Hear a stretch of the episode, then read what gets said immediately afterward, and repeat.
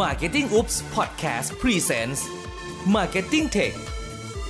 เราจะพาคุณไปเจาะลึกถึง Consumer Insight เข้าถึงวิธีการทำตลาดที่สอดคล้องกับเทคโนโลยียุคใหม่ จากผู้เชี่ยวชาญตัวจริง เพราะการตลาดเปลี่ยนไป เราก็ต้องปรับกลยุทธ์ให้ทัน คุณจะไม่พลาดข้อมูลสำคัญ สวัสดีครับ กลับมาพบกับพวกเรา 2 คนอีกครั้งนะครับ ในช่อง Marketing Up Podcast มาเทคครับผม ผมนิวมาวิจักรครับ ผมแพนจรุงธนาพิบาลนะครับ วันนี้เราสองคนนะครับ มีเรื่องที่น่าสนใจในเรื่องของ Insight จะมาแชร์นะครับ ชื่อเราตั้งกันไว้ว่า Live Life กับ Bangkokian หรือว่าเจาะ Insight คนกรุงเทพครับซึ่งอันนี้ก็เป็นเรื่องของจะเรียกว่าอะถ้าเป็นคนกรุงเทพอยู่แล้วก็อาจจะเป็นเรื่องใกล้ตัว หรืออาจจะเป็นเรื่องที่อาจจะยังไม่เคยรู้มาก่อน หรืออาจจะรู้อยู่แล้ว แต่ว่ายังไม่เคยสังเกตว่าตัวเองเป็นอย่างนั้นจริง ๆ หรือเปล่าอือฮึเราต้องปูทางก่อน ชีวิตคนกรุงเทพเนี่ย มันเป็นชีวิตที่ยังไงดีล่ะ ใช้คำอธิบายสองคำง่ายๆ สั้นๆ รีบเร่ง และการแข่งขันสูง ผมเพิ่มมีคำหนึ่งเหนื่อยครับ จริงๆมันมันมันสามารถมองย้อนกลับไปได้นะว่าเอ่อในแต่ละวันเนี่ยเราต้องทำอะไรบ้าง เรารีบเร่งกับการไปทำงานอือฮึเราแข่งขันเพื่อที่จะทำในสิ่งที่ดีที่สุดให้กับบริษัท ให้กับลูกค้าให้กับตัวเราเอง และ มันก็เป็นอย่างที่พี่นิวว่าก็คือมันเหนื่อยเนาะที่แบบว่าจะต้องแบบทำทุกอย่างในหนึ่งวันให้มันจบให้มันเสร็จ ทั้งทั้งที่หลาย ๆ อย่างเนี่ยมันไม่ใช่แค่งานงานเดียว แต่มันรวมถึงงานออฟฟิศงานส่วนตัวอะแล้วถ้าเป็นยิ่งคนสมัยใหม่ ธุรกิจส่วนตัวที่ถูกแยกออกมาจากเป็น second job ด้วยซ้ำเออเพราะฉะนั้นเนี่ยเราจะเห็นได้ว่าภาพของกรุงเทพเนี่ยมันมีความเหนื่อยความรีบเร่ง เพราะฉะนั้นเนี่ย สิ่งที่คนกรุงเทพต้องการจริง ๆ อาจจะเป็นตัวช่วยบางอย่าง ที่ทำให้ชีวิตเขาง่ายขึ้นอือฮึแล้วอีกอย่างหนึ่งที่เราหยิบของคำว่าคนกรุงเทพเข้ามาเนี่ย เพราะว่าจริง ๆ แล้วเนี่ยเราจะเห็นว่าช้างของ population ของคนที่อยู่ในกรุงเทพเนี่ยไม่ใช่คนที่ register หรือว่าลงทะเบียนอยู่ในกรุงเทพนะ คนที่เข้ามาทำงานในกรุงเทพใหญ่มากในหลัก 10 ล้านกว่าคนเลยนะครับ เพราะฉะนั้นเนี่ยคนกลุ่มเนี้ยถือว่าเป็นคนที่กลุ่มใหญ่แล้วก็มี purchasing power พร้อม ๆ กับ มีเวลาที่จะต้องมันมีเขาเรียกว่าอะไรอะ spending power เนี่ยที่น่าสนใจสำหรับนักการตลาดจริง ๆ นะครับ อะ เรามาต่อกันดีกว่าว่า ยังไงดีครับ Bangkokian เนี่ย Bangkokian live life กับ Bangkokian เนี่ยยังไงบ้างอะคนที่อยู่ในกรุงเทพนะครับ อย่างแรกเลยเนี่ยสิ่งที่เขาต้องการจริง ๆ เลย เพื่อตอบโจทย์ความเหนื่อยความรีบเร่งเนี่ยหนึ่งคือความสะดวกสบายใช่ไหมอืมความสะดวกสบายเนี่ยมันไม่ได้ พูดถึงแง่แค่เรื่องการทำงานหรือการเดินทางอย่างเดียวนะมันรวมถึงเกือบทั้งชีวิตของชีวิตในหนึ่งวันของเขาเนี่ยต้องการความสะดวกสบาย ซึ่งสิ่งที่ขาดไม่ได้เลย อันดับหนึ่งทุกวันนี้มือถืออือฮึอืมมือถือช่วยอะไรดี มือถือช่วยตอนนี้ต้องเรียกว่าหลาย ๆ เกือบ 80%ของชีวิตอยู่รอดได้ด้วยมือถืออือฮึอืมหนึ่งในเรื่องของอะการติดต่อผู้คนอือฮึสองการเป็นเรื่องของเออเปรียบเสมือนเงินสดอือฮึ เงินสดเราก็เก็บไว้ในมือถือเนาะอือฮึเป็นพวกโมบายแบงกิ้งต่างอือฮึๆสามคือเรื่องของการอ่าหาอาหาร ใช่ไหมเราสามารถพูดได้ว่าทุกวันนี้เนี่ยมือถือเป็นหนึ่งในอุปกรณ์หาอาหาร มือถือทำได้แทบทุกอย่างครับ ยกเว้นเป็นแฟนครับใช่อ่าแต่บางครั้งก็เป็นคนที่หาแฟนให้เรา อ่าใช่อ่าต้องพูได้ดอย่างนี้นะครับ เพราะว่าเราจะบอกว่าอ่ามือถือเป็น ตัวที่เราคอนเน็กกับคนอื่นได้นะ เราใช้ติดต่อคนได้ มือถือเมื่อกี้แพนบอกแล้วเป็นเงินเป็นได้เงินสดเพราะว่าเดี๋ยวนี้แอปพลิเคชันต่าง ๆ ผ่านมือถือได้นะครับ เล่นสะสม point ก็ได้ด้วยเดี๋ยวนี้ ใช่ใช้แทนบัตรสะสมที่อืมเมื่อก่อนเราจะมีบัตรกระดาษ หรือบัตระเป๋าตังค์หนาๆเดี๋ยวนี้ไม่ใช่มีละเป็นเป็นมือถือนะครับ ใช้สำหรับช่วยชีวิต ตอนเนี้ยพอผมย้ายเข้ามาอยู่ในกรุงเทพเมื่อก่อนนี้ผมอยู่ต่างต่าง ผมผมอยู่รอบๆเมืองแล้วกัน ผมเป็นเด็กรอบๆเมือง ตอนนี้พอย้ายเข้ามาอยู่ในกรุงเทพ ต้องอาศัยอุปกรณ์ในการช่วยชีวิตครับ Grab Food Line Man Grab Taxi แท็กซี่ Line Man อ่าบางครั้งรวมถึง Lazada ด้วยที่แบบว่าออกไปไหนไม่ได้แต่ต้อง ต้องช็อปของเข้ามาในเอบ้านของเข้ามาเพราะไม่มีเวลาเอาไปซื้อของนะครับทุกอย่างตอนนี้ผ่านมือถือหมด แล้วก็แทบจะไม่ได้แบบจับเงินสดเลยด้วยซ้ำนะครับอันเนี้ยคือเรื่องอันที่หนึ่งของ convenience ซึ่งมันตอบโจทย์ที่เขาเรียกว่าทำร้ายจิตใจของคนกรุงเทพที่ในเรื่องของ insight ที่ที่ที่ที่เราเรียกว่า พอมันยุ่งจนมันไม่มีเวลาแล้วว่ามันจะต้องทำยังไงก็ได้ที่ทำให้เรามีชีวิตที่สะดวกที่สุด สบายที่สุด แล้วก็ ประหยัดเวลาที่สุดนะครับเพื่อที่จะได้เอาเวลาเนี่ยไปโฟกัสเกี่ยวกับเรื่องงาน เรื่องการหาตังค์หรือว่าการใช้ชีวิตใช้ชีวิตอือฮึอ่าซึ่งจริง ๆ แล้วระหว่างการงานหาตังค์การใช้ชีวิตเนี่ยในมุมมองของของของแพนแพนคิดว่าอันไหนสำคัญกว่ากัน เราไม่ได้บอกแทนคนอื่นนะ อันนี้อันนี้เราพูดเราเราเราเราลองเราลองมองแทนตัวเราเองกันก็ได้ จริง ๆ ถ้าถ้าในมุมผมนะผมมองว่าเรื่องของการทำงาน เพราะว่าการทำงานเนี่ยมันมันเบสออน การใช้ชีวิตเกือบ60-70%ไปแล้วอือฮึอืมอืมเพราะว่าตรงนี้มันต่างกันไงอย่างของผมผมผมอาจจะอายุมากกว่าแพนสักนิดนึงนะครับ แต่ว่าผมเริ่มมองว่าเอ๊ะการทำงานเนี่ย มันอาจจะถูกลดระดับลงไปแล้ว ตอนนี้ผมกำลังโหยหาว่าเออจะทำยังไงถึงจะมีชีวิตอยู่กับใช้ชีวิตอยู่กับคุณพ่อคุณแม่ หรือว่าสามารถจะเป็นเวลาของคุณพ่อคุณแม่ได้ เพราะฉะนั้นตรงเนี้ยทั้งหมดเนี้ย มันคือเขาเรียกว่าเป็นความสเตรสหรือความกดดันของคนกรุงเทพนะครับ ที่แต่ละคนเนี่ยมีเป้าหมายที่ไม่เหมือนกัน แต่ว่าต้องการที่จะทำให้เป้าหมายของตัวเองนั้นนะประสบความสำเร็จให้ได้นะครับ แล้วมันจะทำยังไงอะไรได้บ้าง เมื่อกี้เราพูดละข้อที่หนึ่งคือเรื่องของ convenience ความสะดวกสบาย convenience นอกจากความสะดวกสบายแล้วเนี่ย มันสามารถแตกอะไรออกไปได้ความสะดวกสบายอันนี้อาจจะไม่ใช่แค่เรื่องของการใช้ชีวิตอย่างเดียวนะ แต่มันอืมอาจจะรวมถึงเรื่องของการหาความบันเทิงมาให้กับตัวเอง เป็นการคลายเครียดเห็นไหมเมื่อกี้เรากำลังพูดว่าใช้ชีวิตเรื่องของ convenience เพราะว่าอะไรอะใช้เงินใช่ไหมอืมซื้อของอืมแต่ตอนเนี้ยกลายเป็นเรื่องของ entertainment อืมบันเทิง บันเทิงนี่มีอุปกรณ์ในการที่จะบันเทิงหลายอย่างมากมายเลยผ่านโทรศัพท์มือถือสำหรับคนกรุงเทพ เดี๋ยวนี้อาจจะไม่ต้องเป็นโทรศัพท์มือถือก็ได้นะ iPad iPad ก็ได้ หรือว่าจริง ๆแล้วทีวีก็กลายเป็นอินเทอร์เน็ตทีวีจริงๆต้องบอกว่าทีวีเราเราอาจจะต้องแบบ ลบภาพทีวีสมัยก่อนออกไปอ่าฮะเพราะว่ากลับบ้านไปมีรายการอะไรอย่างนี้ แต่ทุกวันนี้ทีวีเนี่ยพอมันเชื่อมต่อกับอินเทอร์เน็ตได้ เชื่อมต่อกับมือถือได้เนี่ยมันก็เหมือนจอขนาดใหญ่ที่เราสามารถเปิดดูอะไรก็ได้ จริงอืมแต่เราอาจจะเรียกได้ว่ามันแทบทุกวันนี้อาจจะเรียกได้ว่าอุปกรณ์เสริมของมือถือก็ได้นะทีวีเนี่ยจริงจริงนะครับ ก็จริง ๆ แล้วถ้าเกิดเราพูดในส่วนของ entertainment หรือว่าบันเทิงเนี่ย ที่เราคนกรุงเทพเนี่ยใช้เรื่อยๆเนี่ยมันมีทั้งในเรื่องของการดู content ต่างๆ content ตรงเนี้ยคืออะไรอย่างเช่น content ทีวี content สกู๊ปฟังเพลง ดูคลิปคลิปมีอะไรอีกอ่า ดูข่าวดูข่าวเอ้ยจริง ๆ ข่าวบางครั้งข่าวมันกึ่งกึ่งๆบันเทิงกับกึ่ง information นะครับ แต่ว่าผมอาจจะดึงว่าข่าวบันเทิงคือ เดี๋ยวนี้การนำเสนอข่าวหลายๆอย่างเนี่ยเราจะเริ่มเห็นแล้วตามช่องทีวีต่างๆ หรือว่าตามอ่าช่อง channel ต่างๆเนี่ยเขามีการนำเสนอข่าวที่ไม่ได้เป็นทางการ พอมันไม่เป็นทางการขึ้นมาปุ๊บเนี่ยมันก็มีความสนุกที่ทำให้คนเนี่ยเริ่มมีการติดตามข่าวสารตรงนั้นขึ้นมานะครับ แล้วก็อีกเรื่องหนึ่งอะแตกมาจาก convenience อีกเรื่องหนึ่งก็คือเรื่องของ socialize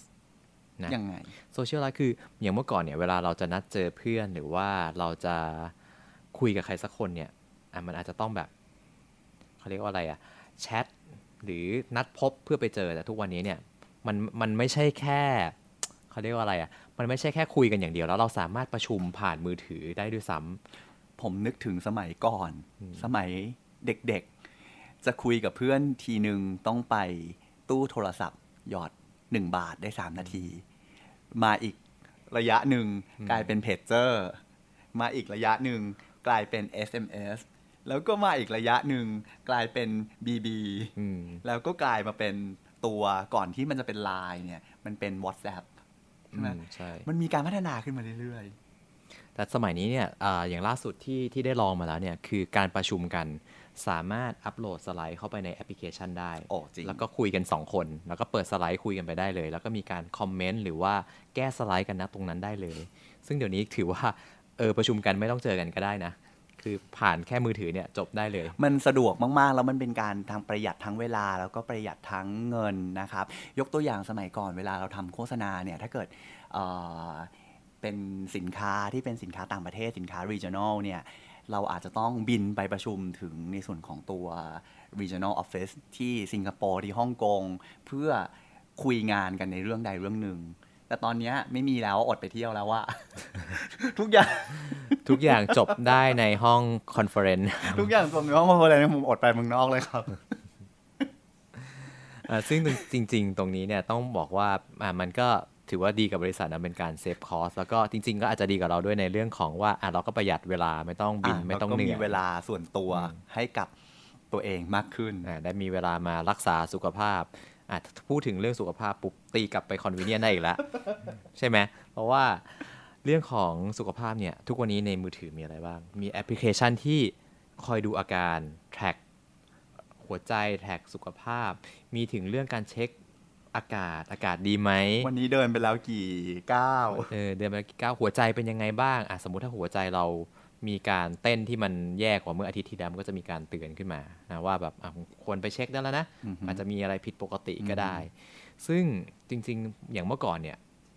กว่าเราจะรู้ว่าเราเป็นอะไรขึ้นมา คือเราต้องไปหาหมอก่อนอืมสุขภาพประจำปี หรือว่าต้องป่วยก่อนใช่หรือว่าอืม ไปเช็คสุขภาพประจำปีอย่างที่อย่างที่แพนบอก ซึ่งตอนเนี้ยจริง ๆ แล้ว ตอนเนี้ยถ้าเกิดเราเริ่มรู้สึกว่าเรามีอาการอะไร เราสามารถเปิดโทรศัพท์มือถือ search หาข้อมูลในอินเทอร์เน็ตว่าเอ้ยอาการอย่างเงี้ยเป็นยังไงแล้วเราสามารถที่จะรู้ได้เลยว่าเฮ้ยจริง ๆ แล้วเราต้องนี่ไปหาหมอหรือไม่ต้องไปหาหมอหรือเปล่านะครับทีเนี้ยมันไม่ใช่โทรศัพท์มือถืออย่างเดียว มันมีอีนี่ด้วย มีเรื่องของพวก smart device อ๋อต่างๆอะอย่างนาฬิกาหรือว่าอ่าสายรัดข้อมือหรือบางคนที่เขามีอ่าอุปกรณ์บางอย่างติดรองเท้า ติด คาดหัวใจอะไรอย่างเงี้ยหรือแม้กระทั่งคนที่มีการเขาเรียกอะไรอะติดเรื่องของ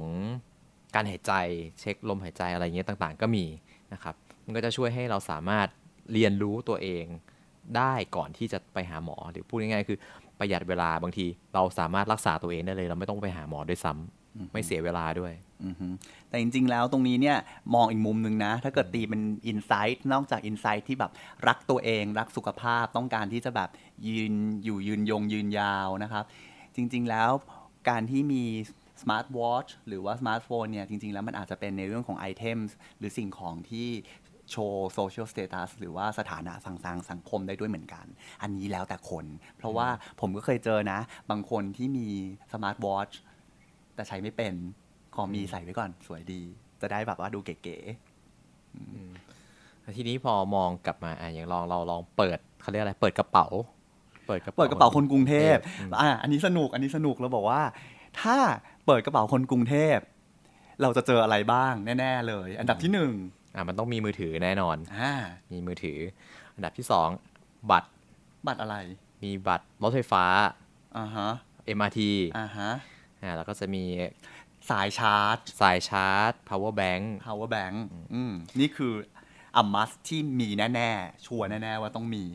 มีอะไรอีกที่เราเคยเจอเก๋ๆเพิ่มขึ้นมา ที่เคยเจอเก๋ๆก็เดี๋ยวนะ ถ้าพูดถึงอาจจะมีพวกเดี๋ยวนี้หูฟังอือฮึหูฟังที่เริ่มไม่ใช้สายละอือฮึอ่าหลายๆ คนจะเริ่มใช้หูฟังที่เป็นพวก AirPods หรือว่า Wireless อือฮึอ่ามันก็จะเริ่มเล็กลงเรื่อยๆ การพกพาจะเริ่มสะดวกขึ้นเรื่อย อือฮึอันนี้ผมมองว่าที่เราเล่ากันตรงนี้เนี่ยเป็นในภาพของ general กันนะ แต่ถ้าเกิดจะเริ่ม specific ขึ้นเรื่อยๆ อย่างเช่น คนที่เริ่มมีความไฮเทคหรือว่าตื่นเทคโนโลยี ก็จะมีอะไร มี iPad ๆมี iPad ด้วย มีพวกปากกา นะฮะ แล้วก็จะมีเรื่องของบางคนจะมีถึงขั้นแบบ เขาเรียกว่าอะไรอะพอดไอตัว เช็คอากาศ เช็คอากาศ มีคนที่เก็บพวก Data Store อะไออือฮึตัว hard disk ที่แบบใช้ wireless อ่าฮะด้วยซ้ำในการทำงานอะอันนี้กลุ่มตื่นเทคโนโลยี แล้วถ้าเกิดเราเจาะลงไปว่าเป็นกลุ่มสาวๆ ล่ะ ในกระเป๋ามีอะไรนอกจากมือถือนอกจากตัวอะไรนะ power bank อืมที่ที่ทุกคนพูดเหมือนกันหมดเลยอย่างแรกคือ ทุกคนต้องมีลิปลิปสติกไม่ผู้หญิงทุกคนบอกว่าขาดลิปสติกไม่ได้นะฮะ แล้วก็อาจจะมีเครื่องสำอางด้วยสิ่งเขาเรียกว่าอะไรนะ สิ่งจำเป็น สิ่งจำเป็นของชีวิตอืมผมเจอน้องบางคนบอกว่าเครียดอะไรก็ขอทาลิปไว้ก่อน จะได้แบบดูสดใสสดใสอืมนะฮะแล้วก็เอ่อยังมีเรื่องของเขาเรียกว่าอะไรนะ ของบางคนก็จะพวกกลุ่มฟุ่มเฟือยอือฮึฟุ่มเฟือยบางทีเนี่ยจะมีในเรื่องของเขาเรียกอะไรอะ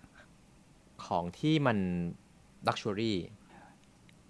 อะเมื่อกี้เราพูดกันไปแล้วกี่เรื่องนะ เราพูดถึงเรื่องของ convenience ก่อน convenience ใช่ไหมว่าจริง ๆ แล้ว Live Life แบบ Bangkokian เจาะอินไซต์คนกรุงเทพเนี่ย อันที่หนึ่งเลย เราต้องการในเรื่องของความสะดวกสบายก่อน ความสะดวกสบายลิงก์ไปได้ถึงเงิน ลิงก์ไปได้ของการกินอาหาร ลิงก์ไปได้ถึงอุ้ยอะไรเยอะแยะมากมายเลย Entertainment อ่าบันเทิงนะครับอ่าจริง ๆ เรื่องของการเดินทางมันอยู่ใน convenience อยู่แล้วนะครับ เราพูดถึงเรื่องของสุขภาพ เราพูดถึงเรื่องของอะไรอีกล่ะมีเมื่อกี้พูดถึงเรื่องเปิดกระเป๋าคนเปิดกระเป๋าทพคนกรุงเทพทีเนี้ยเราก็เลยแบบว่าอยากจะกลับมาข้างบนอีกทีหนึ่งว่าจริง ๆ แล้วเนี่ยข้างบนเนี่ยตอนต้นเราพูดถึงเรื่องของ con con ของการ connect การ connect ของคนกรุงเทพ connect กันได้ด้วยวิธีไหนบ้างอืมมันก็จะมีพวกแพลตฟอร์มต่างๆนะที่เราแบบว่าทำไมคนกรุงเทพถึงต้อง connect ก่อนอะอย่างแรก ๆ อย่างง่าย คนกรุงเทพทุกวันนี้อะอย่างวัดจากพวกเราก็ได้ เราจำเป็นต้องรู้ข่าวสารตลอดเวลานะอย่างที่หนึ่งอย่างเพที่ราะว่าเราชีวิตเรามีการแข่งขัน เพราะฉะนั้นใช่เราต้องอัปเดตตัวเองตลอดเวลาใช่นะครับสองคือ connect เนี่ยมันไม่ใช่แค่คุยกันอือฮึแต่มันคือต้องสื่อความเป็นตัวตนออกไปให้สังคมรู้ด้วยว่าเราเป็นยังไง อันนี้มันเป็นอินไซต์นะว่าอืมเราต้องการที่จะมีตัวตนนะครับ ทีเนี้ยวิธีการที่เราจะสื่อตัวตนออกไปเนี่ย เราสื่อได้ด้วยโอ้โหยเป็นสิ่งที่ธรรมดามากเลย ใคร ๆ ก็ทำกัน Facebook IG IG ททวิวิตตเตเตออร์ร์ซึ่งพวกเนี้ยมันคือจริง ๆ แล้วถ้าเกิดตามเป็นภาษาผมนะ เราแบ่งคนกลุ่มเนี้ยออกมาได้เป็นสองประเภท ประเภทที่หนึ่งเราเรียกว่า คนที่เฉลยความเป็นตัวตนของตัวเองออกไปหมดเลย ไม่สนใจว่าใครจะมองว่าตัวเองเป็นอะไร คิดอะไรพูดอะไรโพสโพสโพสโพสโพส กับอีกกลุ่มหนึ่งซึ่งผมก็มองว่าเป็นคนกลุ่มใหญ่ของคนกรุงเทพในสมัยนี้นะครับ โดยเฉพาะคนกลุ่มคนทำงาน แล้วก็กลุ่มที่แบบอ่าเป็น middle upper income personal นะครับ ก็คือกลุ่มที่สร้างภาพให้กับตัวเองอืมสร้างยังไง สร้างคือเขาเรียกว่ามองตั้งใจจะสร้างสิ่งที่แบบให้คนมองกลับมาแล้วรู้สึกว่าเขาเป็นคนที่แบบไหน แบบไหนดีกว่าอืมเขาเป็นคนแบบไหน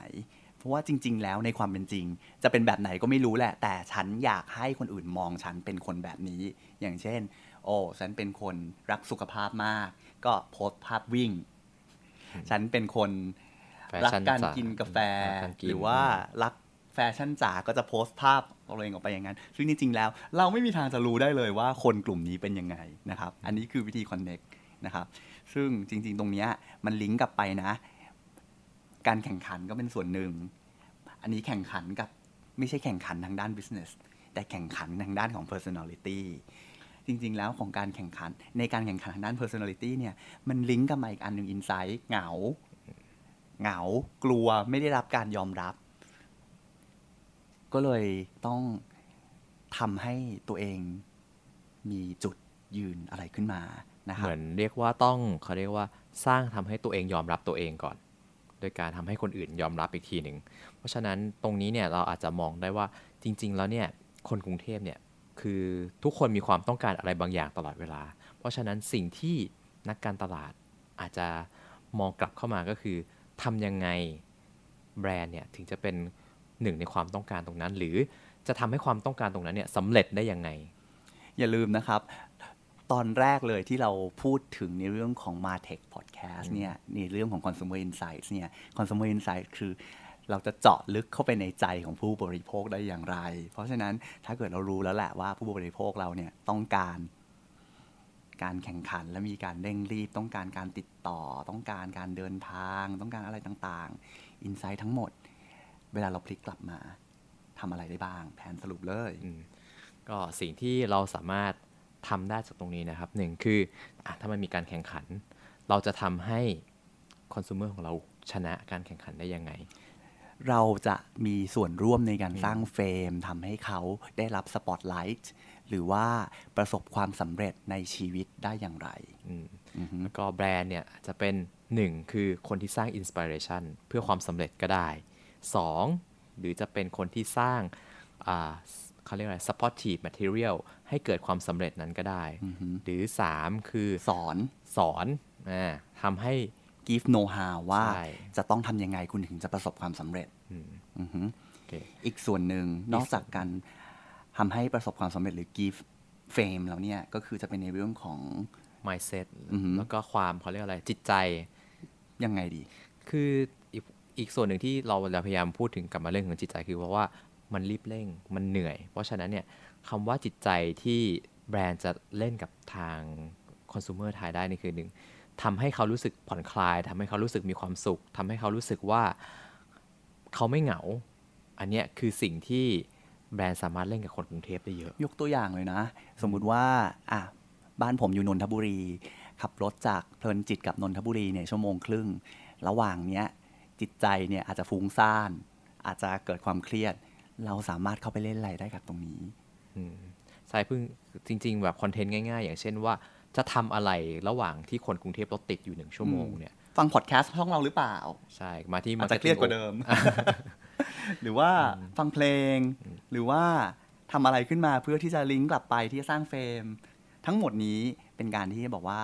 ตอบอินไซต์ของคนกรุงเทพที่เร่งรีบอืมใช่แข่งขัน ทั้งหมดนี้ก็คือจริง ๆ เราที่เราเล่าเรื่องของคนกรุงเทพมาทั้งหมดเนี่ยจะพ่อจะบอกว่ามันมี2 point ใหญ่ ๆ ที่นักการตลาดหรือว่าแบรนด์สามารถไปเล่นได้หนึ่งคือในเรื่องของการแข่งขันนะฮะแล้วก็ 2 คือในเรื่องของการช่วยพยุงจิตใจของคนกรุงเทพ ซึ่งจริง ๆ ตอนเนี้ยผมว่าเรื่องของการพยุงจิตใจสำคัญนะ ซึ่งคนไม่ค่อยนึกถึงนะ ใช่ก็มีหลาย ๆ แบรนด์ก็ มักจะมุ่งไปเรื่องของการแข่งขันอืมนะบอกว่าเราจะสามารถเป็นคนที่เหนือกว่าคนอื่นได้ยังไงดีกว่ายังไง แต่ว่าในเรื่องของการ support อ่าเขาเรียกว่าข้างใน mental mental ยังไม่ค่อยเห็นเยอะอืมเท่าไหร่ ซึ่งอาจจะเป็นจุดที่เราเอามาเล่นได้ และอีกอย่างหนึ่งที่มันเป็น opportunity จริง ๆ คนกรุงเทพเนี่ยอยู่ในช่วงรถติด อยู่ในช่วงการเดินทางเนี่ยเป็นช่วงที่มีเวลาเยอะมาก หาข้อมูลเยอะมาก เข้าหาสื่อเยอะมากอืมซึ่งจริง ๆ ต้องมองว่าตรงเนี้ยเนี่ย มันเป็นโอกาสของเรานะครับครับ ก็อย่าลืมนะครับ โอกาสมีอยู่ทั่วไปเลยนะครับ แล้วเราจะเข้าไปอยู่ในใจเขาได้ยังไงนะครับ ก็ต้องผ่านมาจากการที่เข้าใจ Insight นะครับ เพราะฉะนั้นวันนี้ก็จบอีกหนึ่ง episode สำหรับเราสองคนนะครับ กับ Live Life Bangkokian หรือว่าเจาะชีวิตคนกรุงครับผม ก็ไว้พบกัน episode หน้านะครับ สวัสดีครับ สวัสดีครับ